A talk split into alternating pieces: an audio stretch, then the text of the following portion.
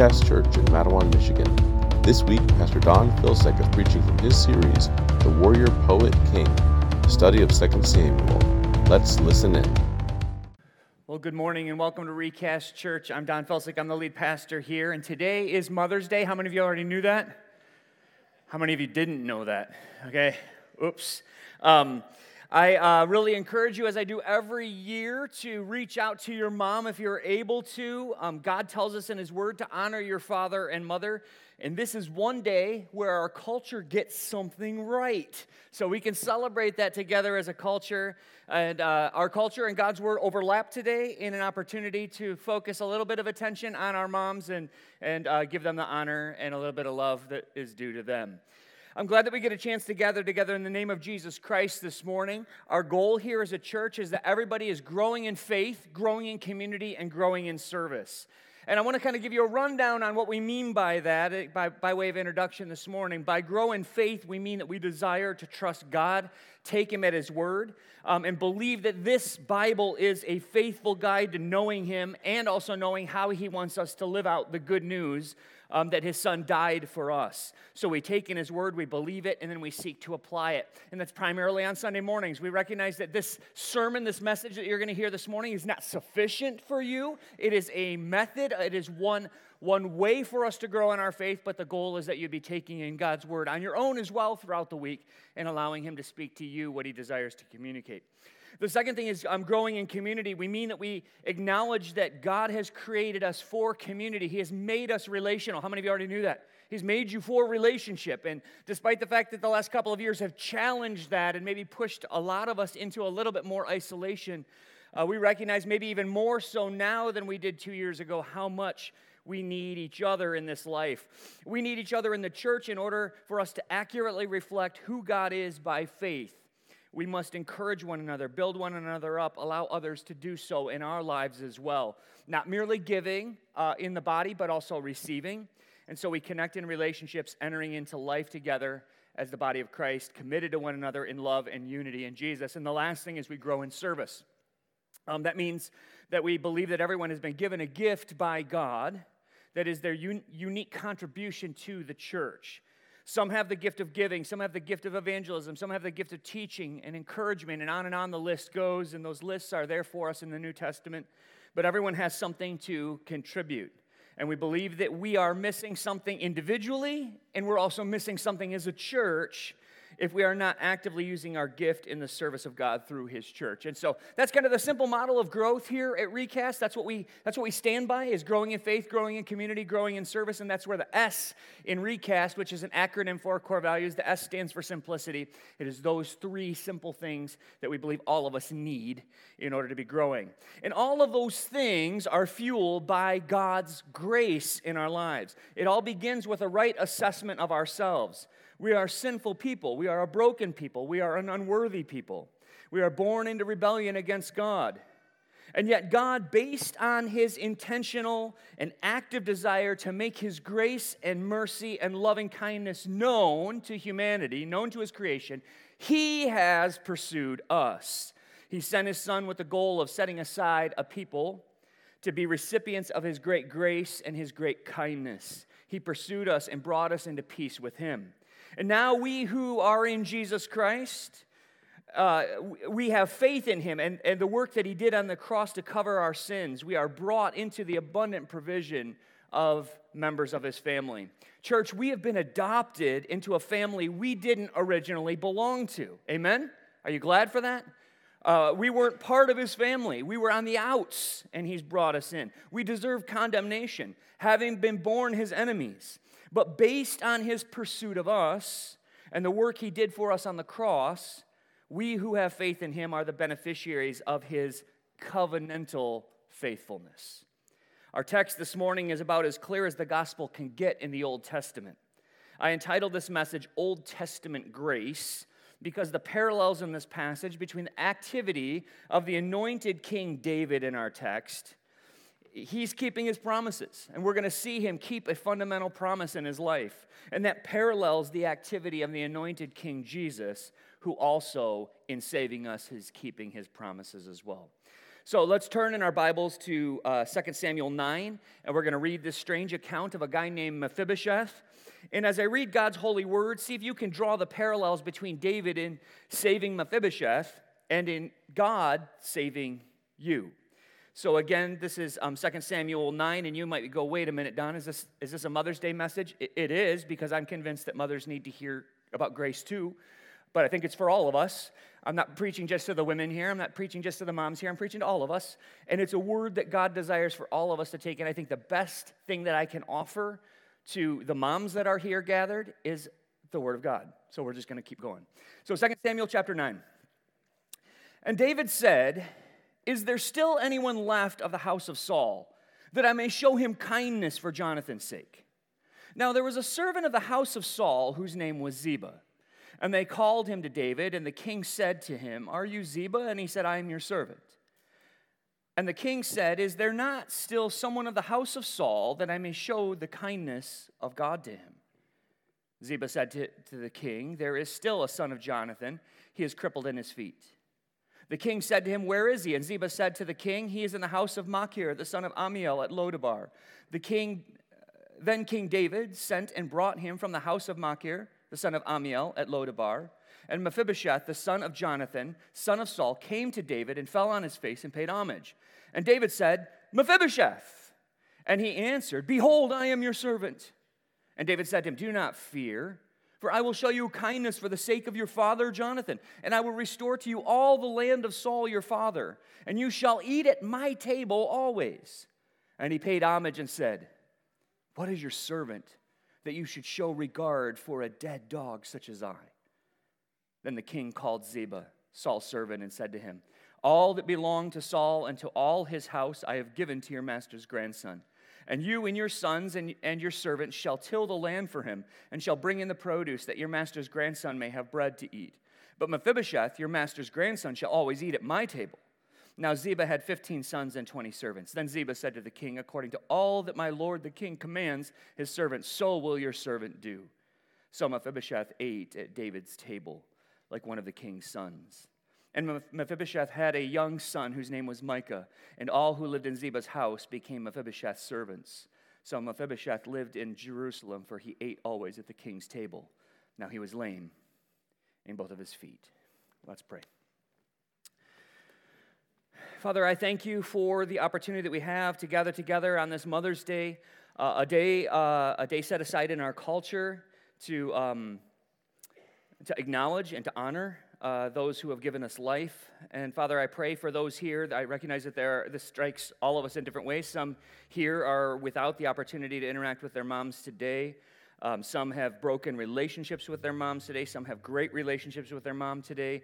Um, some need to make a phone call this afternoon. Some are making a road trip. Some are sitting right next to their mom right now. Um, Father, I pray that you would meet each and every one of us right where we're at and that you would encourage and strengthen um, families and relationships through this day and through the honor given. But Father, I also pray that you would speak into our hearts truth as we have an opportunity to interact with your word. Um, that as we handle these holy things, these holy stories, these holy, this holy history of the way that you worked in sinful people's lives, we rejoice in the grace that is so clearly and abundantly reflected in this passage. The way that your steadfast love is demonstrated by David, and that he seeks to demonstrate um, just, a, just an ongoing kindness to um, those descendants of King Saul, uh, who was in essence his enemy. And Father, I pray that you would um, draw down into our hearts a, a, a, rejoicing, a gladness over the, the grace and the steadfast love that you have given to us. Um, and that that would ignite our hearts in worship to you as we have an opportunity to sing these songs. I pray that you would be with the band now as they seek to fade into the background. I thank you for David's willingness to step in uh, at the last minute for uh, Dave Bunt. And I pray that you would just allow all of these things to be for your honor and glory this morning in Jesus' name. Amen. All right, yeah, you can go to be seated. Um, and a big thanks to David Schrock. What you need to understand is that he didn't know he was leading this morning until, uh, until yesterday evening. So uh, he just jumped in, and I just really appreciate guys who will just step up like that, especially with the slides a little off. And thank you for your patience with us on all of that. And um, I do encourage you to keep your Bibles, uh, refind your place in 2 Samuel chapter 9. your device, your scripture journal, your Bible, whatever, just have that open on your lap in front of you so that you can see the things I'm saying are coming from that text. We're going to walk through that. That's our text for this morning. And um, if at any time during the message you need to get more coffee, juice, or donuts, while supplies last back there, so take advantage of that. And um, for those of you that maybe this is your first time with us, the, the restrooms are out the double doors down the hallway on the left hand side if you need those. You're not going to distract me if you need to get up during the message, but um, let's uh, jump in. I want to start off by just setting a little context for 2 Samuel chapter 9. David, uh, King David, he's now king over Israel by the time we get to 2 Samuel 9. He had a really rocky relationship with the previous king of Israel. Uh, his name was King Saul. Saul tried to kill David on many occasions, and David had spent a good chunk of his youth running and hiding from King Saul, just as often is the case in a monarchy like that. There's fear in the present king over somebody rising up to take over his throne, and that's exactly the relationship between Saul and David. Saul always had one eye out for David, um, and he was even told by prophets, David's going to replace you, and so he obviously had good cause to be concerned. And yet, Saul's son Jonathan, the previous king's son Jonathan, was David's very best friend on the planet. The two of them hit it off. They got along really well. And David actually and Jonathan made a covenant. Jonathan said, I'm the crown prince, but I know God has revealed to me through the prophets that you are going to be the next king, and I covenant with you to support you in that. Now, Jonathan died in battle with his father before he was ever able to make good on his end of that covenant. And we have that covenant recorded for us, and it's kind of good for you to see this. I don't ask you to do this very often, but since you're in the Bible and you're really close to it, I want you to tab back a little bit to 1 Samuel chapter 20, verse 15. If, if you're kind of like, oh, that's a lot of work, well, it's going to be on the screen too, but I, I'd like you to see it, and I'd like you to maybe even, if you've got one of those scripture journals, you're taking notes, this verse is so fundamental to the text that we're looking at that I want you to make note of it. I want you to put it in your margins if you're a note taker. 1 Samuel chapter 20, verse 15. This is a covenant between Jonathan and David. And Jonathan says these words to David while he still lived. He said, And do not cut off your steadfast love from my house forever. When the Lord cuts off every one of the enemies of David from the face of the earth. He's basically predictively saying there's coming a time where you're going to be king and all of your enemies are going to be cut off. Don't forget my family when that happens. Don't take the sword to my family, as is the routine habit of kings. And David swore this as a covenant to Jonathan. Uh, and then, by the way, there's a few verses after this in 1 Samuel chapter 20, verse 15. You could kind of read a little bit of the context on your own if you want to. But that's, uh, he basically makes a promise that when the Lord gives David victory over his enemies, that he would not turn against Jonathan's house, and they make this pledge. Now, there's three things that set the stage in this interchange, so they kind of set the stage for our text this morning. Um, first is just what I've already kind of alluded to, and that's that kings often put to death anyone from a previous dynasty.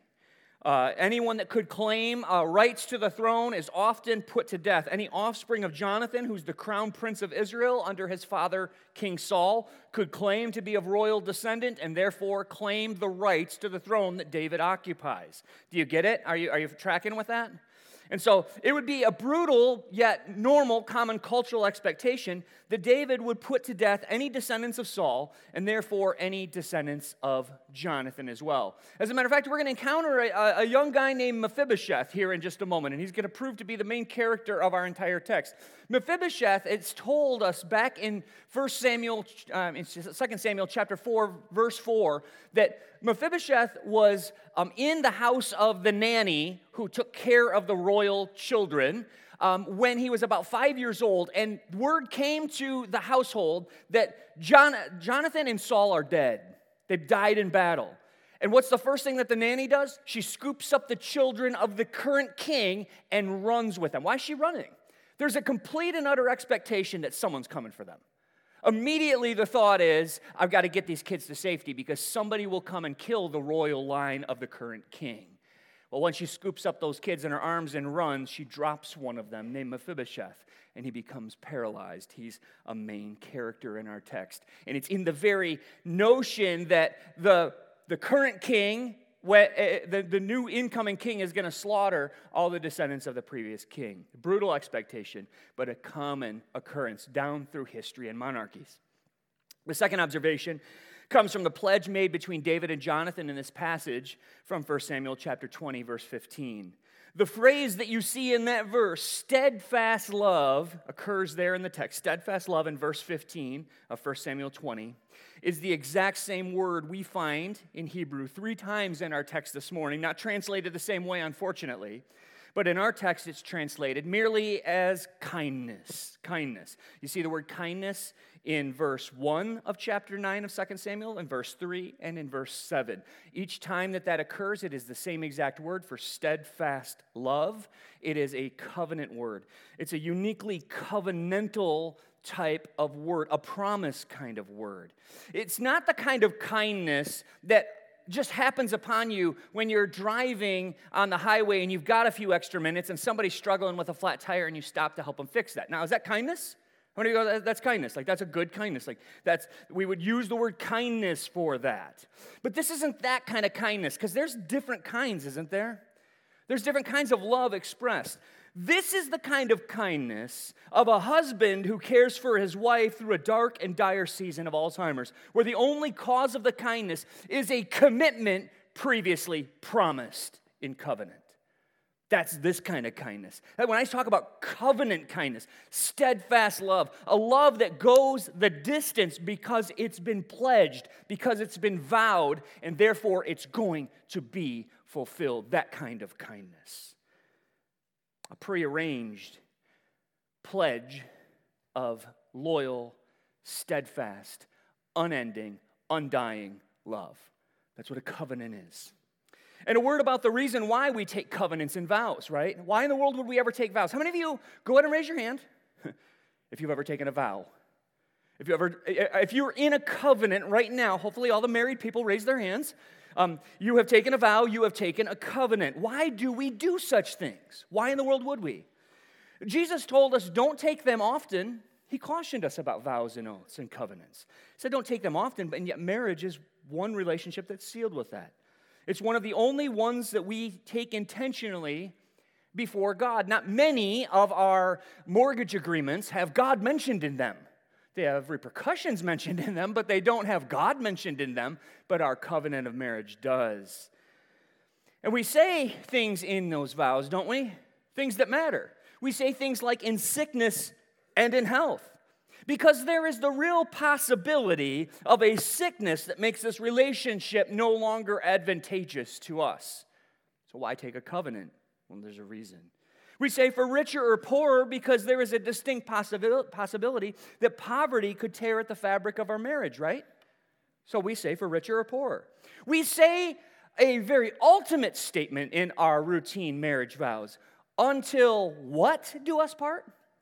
Until death do us part. Because there is the possibility, though small, that something, sometime prior to death, we may very well feel like throwing in the towel and giving up. And I say that tongue in cheek with a sliver because I think almost every, no, every marriage will go there. That's why it's sealed with a covenant. That's why it's needed. That's why we must pledge it. Because without pledging it, there will come a time where our marriage is no longer advantageous to us. Do you know what I'm talking about? Don't make eye contact with your wife when you nod your head. Don't make eye contact with your husband when you nod your head, but it is true. And we all know it. We just don't want to show it in front of our spouse. My wife gets to hear me talk about it. But uh, all of us, right? All of us acknowledge that there needs to be a covenantal relationship there because we're not going to feel like it. I point this out because we're seeing David keeping a covenant here in this text that I believe is meant to make us consider God's covenantal love toward us that kind of steadfast, stable. Our marriages don't do justice to it. The fact that so many of our marriages in our, in our culture end in divorce just demonstrates the lack of understanding of this steadfast covenantal love that is meant to be ours um, and ultimately is ours in Christ. We don't reflect it well. God is perfect at it, we are not.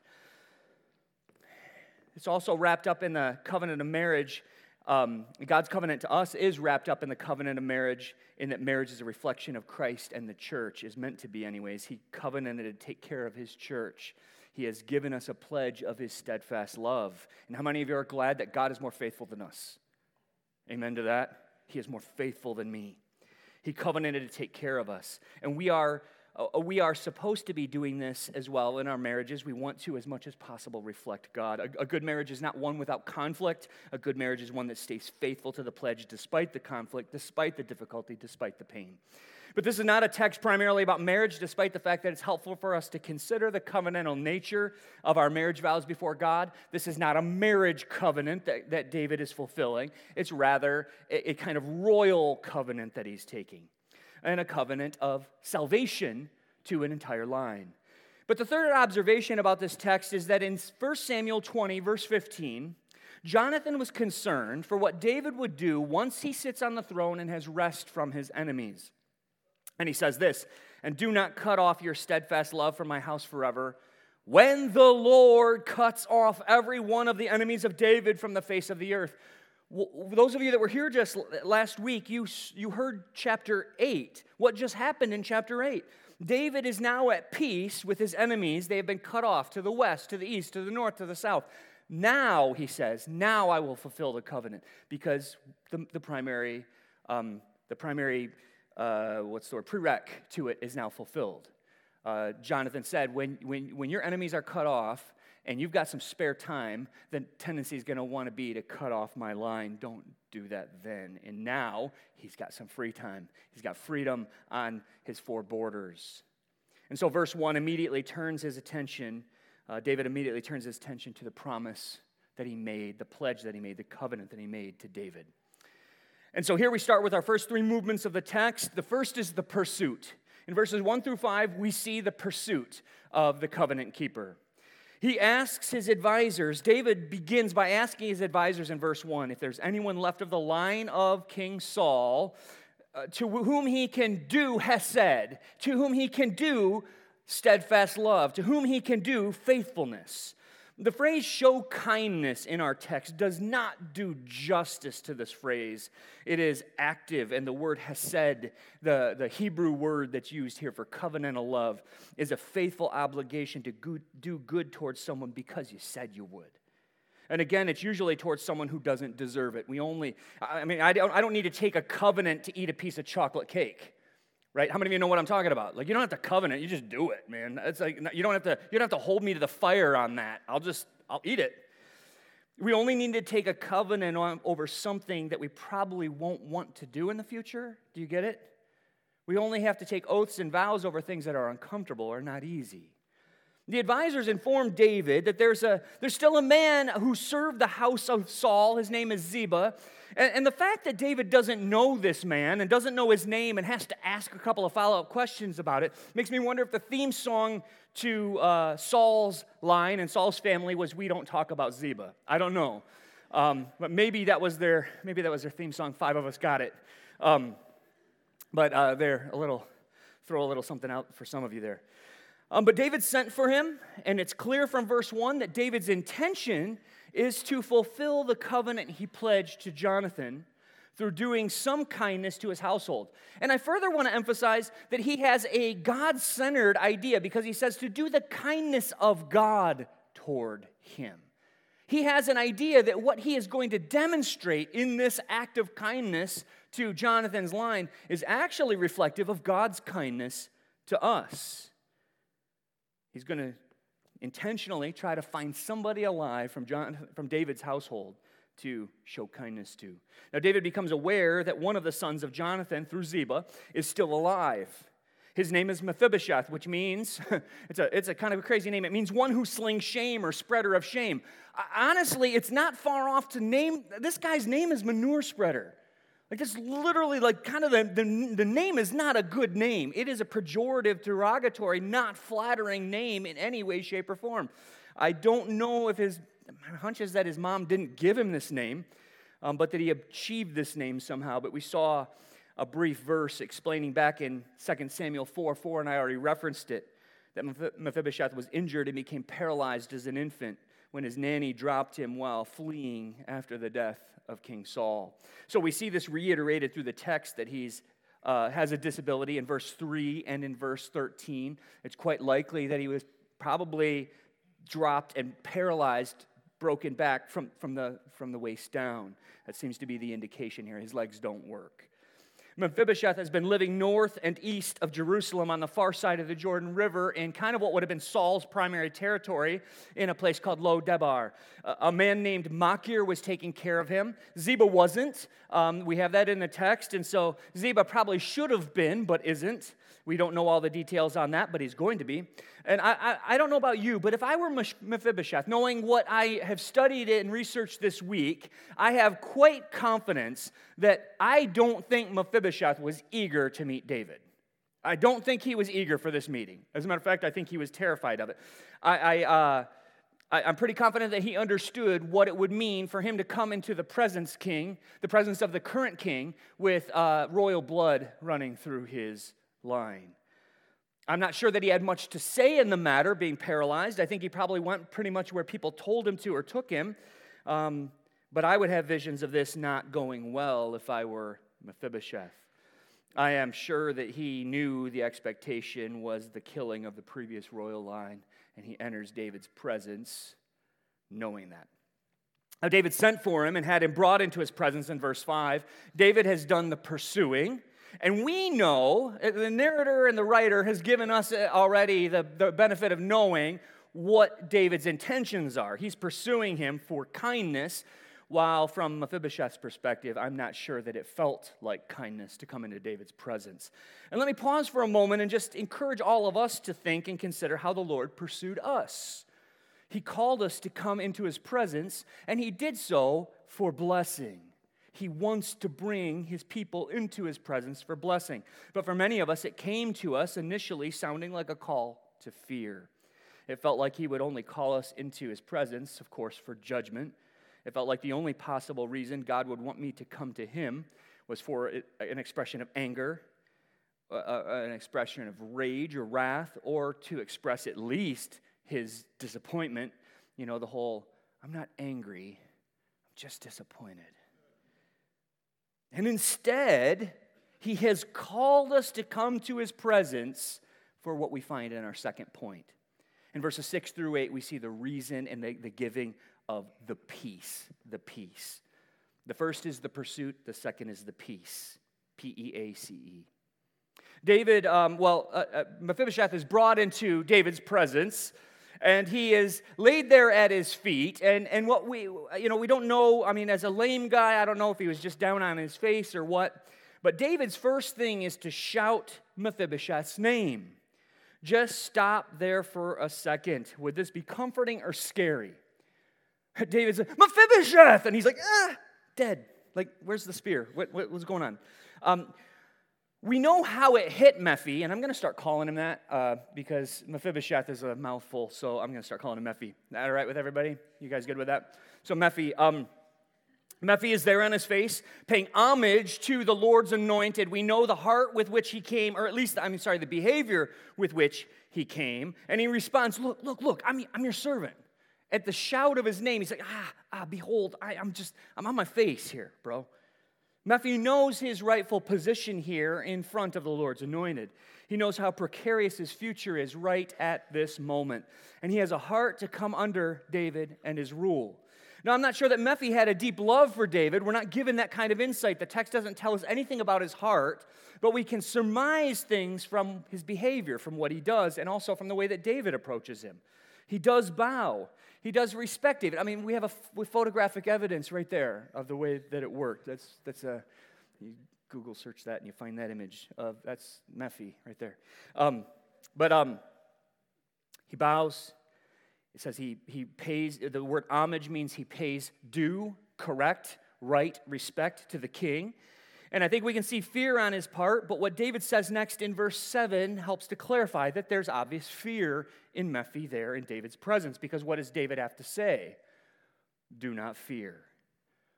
How many of you think that was, uh, those are some of the most relieving words in Scripture, right? Those, those passages that say, do not fear. Do not fear, for I will do faithful covenant kindness to you, says, says David. I will do faithful covenantal kindness. I will do steadfast love to you for the sake of your father, Jonathan.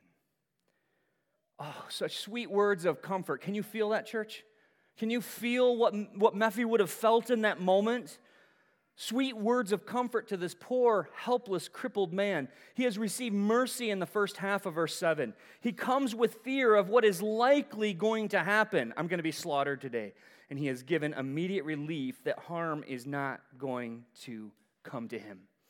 And if the text ends there, this, this message would have had a different title. I would have entitled it Old Testament Mercy. Old Testament Mercy, because the first half of verse 7 demonstrates mercy. Mercy is not getting a bad thing that we rightly expect or deserve. That's mercy. You don't get the bad that you deserved. In this case, Matthew thought it was the end of the line, and instead, he has pledged that there will not be harm. Oh, good, thinks Mephibosheth, you're not going to do something bad to me. But the verse goes on. And it doesn't leave it there with the absence of bad. How many of you that that's like good? Like I mean, just that's enough. Like I'm not I'm not gonna die. Like you're not gonna do bad to me. Okay, that's that's good. All right. But the verse goes on to grace, the giving of good that's not deserved. And, and says, David, I will restore to you all the land of Saul your father, and you shall eat at my royal table. what? I thought you were just going to spare my life. Like, that's, that's enough for me. Grace, covenantal, steadfast love, is found in the giving of what is not expected or deserved. Mephibosheth is the recipient of a covenant he was not even involved in. Do you see it, church? A covenant he wasn't even involved in. A decision was made that was outside of himself a decision was made, much like a decision that was made uh, that the Son of God would come to earth to pay for my sins. I was not the originator of that plan. I was not there when it was pledged. I was not there when it was accomplished. And yet, by faith in the Son of God, Jesus Christ, my Lord, I am set free from the consequences that I rightly expect. And I've been adopted into his family. And just like Mephibosheth had royal refrigerator rights, so do all of us who come to the Father through the Son have divine refrigerator rights.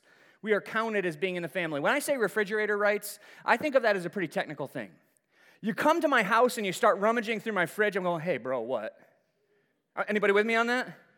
But how many of you know that there are people in your life that can come and rummage through your fridge? And you need those people. You should have those people, church. And to God's house, we are that kind of family. How close has God brought you in? He says, Come and dine at my table. Come and eat my food. Come and hang at my place, says the Lord. That's what we're seeing here with Mephibosheth. Dude, you're, you're, one of the family. Come on in. Where he expected to be slaughtered and murdered, he's brought in and said, Eat the good, eat the good stuff. There's nothing in the fridge that's marked not off limits. Have at it. You guys get what I'm saying in that? It's a glorious truth. The humility that grace produces also is found in verse 8. And it must not be overlooked, church. This is key. This is key and fundamental. Mephi says, What is your servant that you should show regard for a dead dog such as I? This grace, this undeserved favor granted by David by his covenant keeping, moves Mephibosheth to a humility in his heart. This is the foundation of the Christian life, church. A life that understands grace, a life that understands that what I deserved in contrast to the privilege that I have been given will struggle to get to pride and arrogance. It will be a struggle if you are focused on the gospel and what you've received that you didn't deserve. You will struggle to get to pride. You will struggle to get to arrogance. I was of no more value than a dead dog, and last time I checked, dead dogs aren't going for much. I didn't really check that, I'm just saying, but I don't think they have a whole lot of value. Who buys those things? But I was like a dead dog when Jesus gave me his grace, when he brought me into his family, when he rescued me from the natural way that my life was heading my hell-bound race indifferent to the cost. And he scooped me up and rescued me. On the, on the, on the, on the, uh, just, just riding, bobbing along in the flow to hell.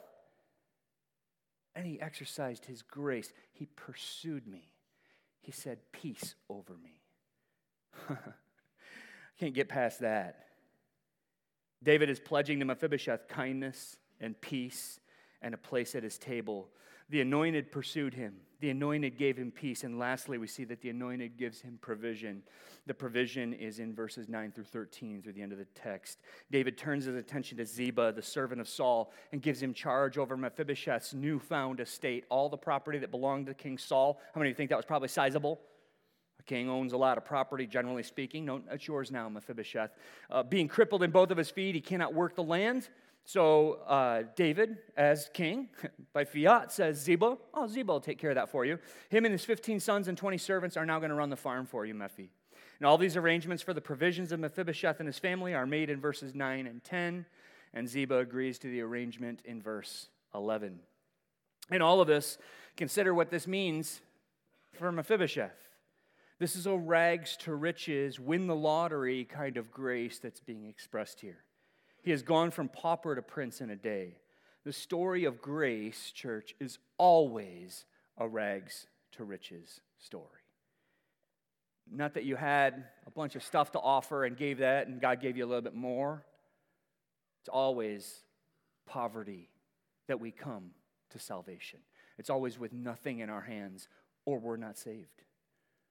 We come with nothing or we are attempting to save ourselves in spurning the cross of Christ.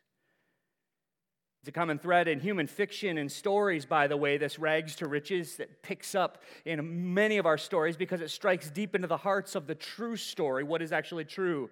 The story begins with a bad lot and a dire situation. Luke is stuck moisture farming on Tatooine, right? Harry lives under the stairs.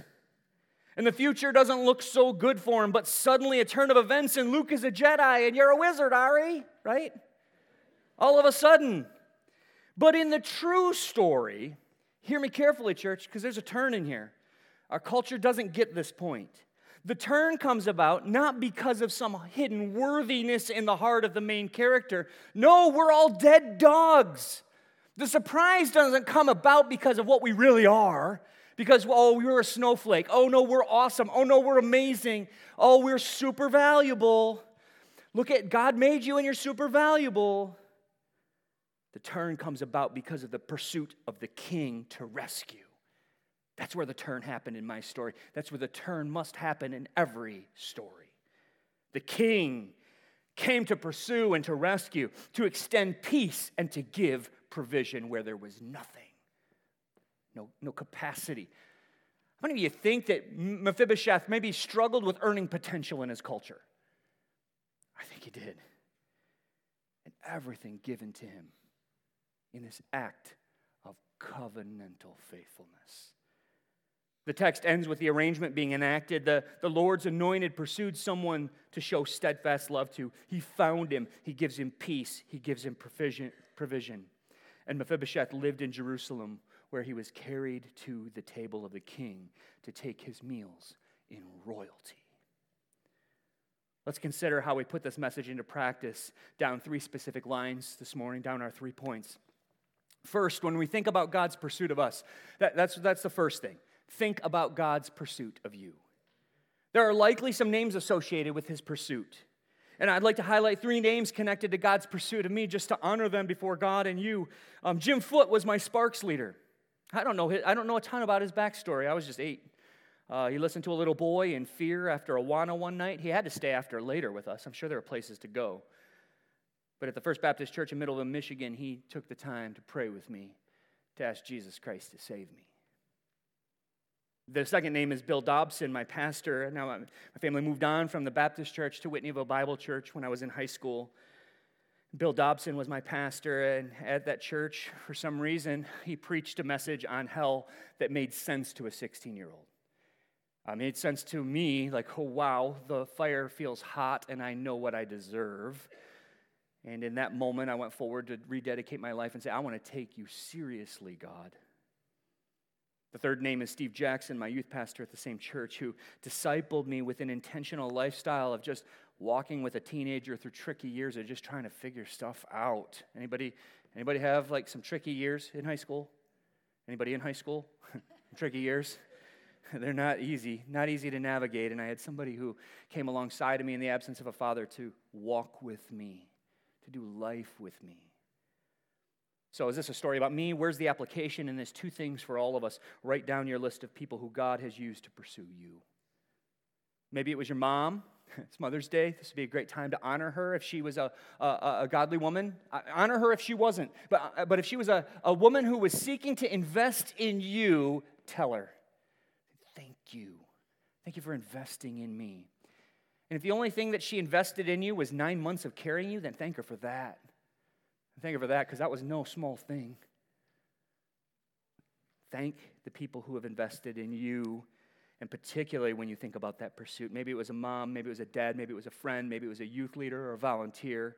Maybe take some time to thank God for them this week, and then maybe even jot them a note if you still can. I've reached out to these three individuals. Um, Bill is uh, with the Lord now, uh, but I still have interaction with Steve Jackson, and I reached out to Jim Foote as well. Who did God use to bring you to the throne of grace? And then let's flip this on its head. Not just to give thanks for the one who carried you, but consider who are you pursuing for the king? I want to point out a really strange thing. He uses us to pursue people. And you see in this, in this text, I don't know if you noticed it, because it's very easy to notice. It's, it's, it's, a little bit trickier to no- notice what's not there. There's an unnamed character in the text. There's an unnamed character in this story that stands out to me. In verse 5, it says that David sent and brought Mephibosheth. David sent somebody to go get him, to bring him into his royal presence. He said, Go pursue Mephibosheth and bring him, carry him to my throne, where I can show him grace. That's awesome. There's a messenger of the king sent to go get him. And his primary purpose was to retrieve a dude so the king could show him mercy, so the king could show him grace. Who, church, are you carrying to the king? If I ask that question and there's nobody on your list, there's nobody that you believe God has sent you to go bring to the king, then know that He wants to use this message to wake you up today, to wake you up to our role in carrying people to the king. Be grateful for those who carried you, church, and get busy carrying others. The second application is to consider the peace that God has brought to us we live in a world of increasing anxiety. Anybody with me? Increasing anxiety, increasing division, increasing hostility. But we serve a God who says these words Do not fear, for I will show you kindness, because I am faithful, because I keep my promises. I will exercise steadfast love. I will exercise my covenant faithfulness to my people. We have nothing to fear, church we have peace with God, and I encourage you to let that be enough. As many times as it takes you before 10 o'clock tomorrow morning, wrestle yourself, wrestle your mind and your heart to the ground, hold it down, and chain it to this glorious truth. If you have asked Jesus Christ to save you, then He will. Then He will. Because He is committed not to how awesome you are. You are glad that that's not the contingency because of how faithful he is. Because of his faithfulness to keep his own promises. And he says, You can be a jerk, but I'm not going to be. I'm not going to take back my promises. I will be faithful, though the world all lies. That's our God. Lastly, consider his provision. We end every single sermon at communion because this is the place where we remember his provision for us. We sing the song, and we're going to sing the song uh, today that comes straight from this text, and we've sung it before. We've had it as a communion song. I don't know if you realized that it comes from this text. It's a song called Carried to the Table. It comes from 2 Samuel chapter 9. It is meant to be a reminder of our inability to rescue ourselves when we come to these tables, we come to reflect on his body broken for us. We take that cracker for that purpose. And we come to a table to take a cup of juice that represents his blood shed for us. How did you come to this table? Well, certainly we're going to stand up, we're going to stand in lines, we're going to walk back there. But figuratively speaking, how did you come to Are, you worthy of that? Are you worthy of his body sacrificed for you? Are you worthy of his blood shed for you? Or is it dead dog theology? No value in my own, no worthiness in myself, and no ability in these legs to carry me there. And he has done it. He pursued, he gave peace. And, church, this morning, he is giving us in these elements provision. He's giving us provision. Without his pursuit, without his sending for us, without his calling us into his presence, we would never be welcomed to his table.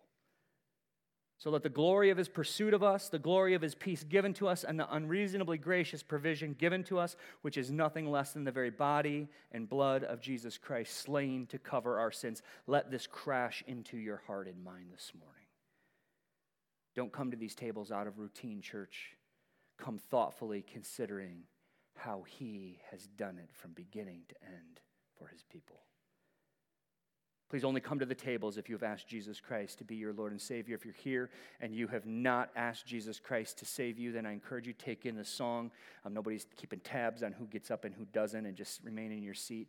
But if if there's something in your heart that's kind of pulling you to know more about how you can have a relationship with Jesus Christ, come and talk with me. Come and talk with David Schrock. Come and talk with Zach Lloyd, the elder on duty in the back there. Um, I'll be standing at the door. I don't need to shake every, every hand here. If you need to talk and you want to talk this morning about how you can have a relationship with Jesus Christ that forgives and washes you clean, come and talk with me. We'll go find a, a quiet place to have a, have a chat about that. Well, let's pray.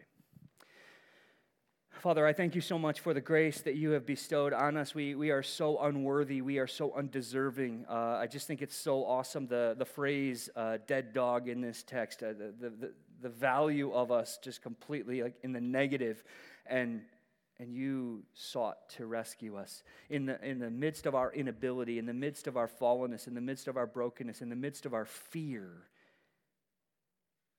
rightly expecting condemnation you have seen fit to reach down and rescue us. So, Father, I pray that as we come to this table of provision today, that you would allow us to fresh, freshly in our minds, uh, just in a renewed way, reflect and remember the sacrifice of Jesus Christ for us. Thank you that you have carried us to this place. We're not worthy, but we are the recipients of your steadfast covenantal love. Thank you for it in Jesus' name.